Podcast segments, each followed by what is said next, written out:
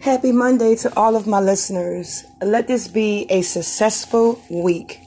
This episode is titled The Number One Reason Why You've Gained All the Weight Back.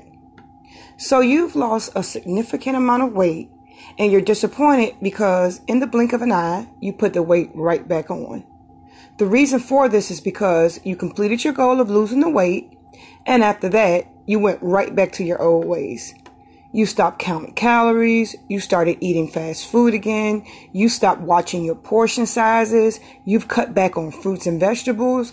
You started drinking soda again. You're laying around all day. You're drinking more alcohol. You're not putting the work in anymore. You work out when you feel like it and you usually don't feel like it. Well, I want to tell you that that is not how weight loss works. The body is a machine. It needs to be serviced just like a car. What you put into the body is what you're going to get out of it. You put junk foods in it and your energy levels become low. You have just become a couch potato. If you want to lose weight and keep it off, you have to make a lifestyle out of it. If you stop servicing a car, all the car parts shut down and eventually the car will shut down. In order to keep the weight off, you have to keep up the good work. Don't slack back. Weight loss is something you have to stay on top of because it's so easy to gain the weight back. If you stop exercising, or the word I like to use is moving, then what calories have you burned?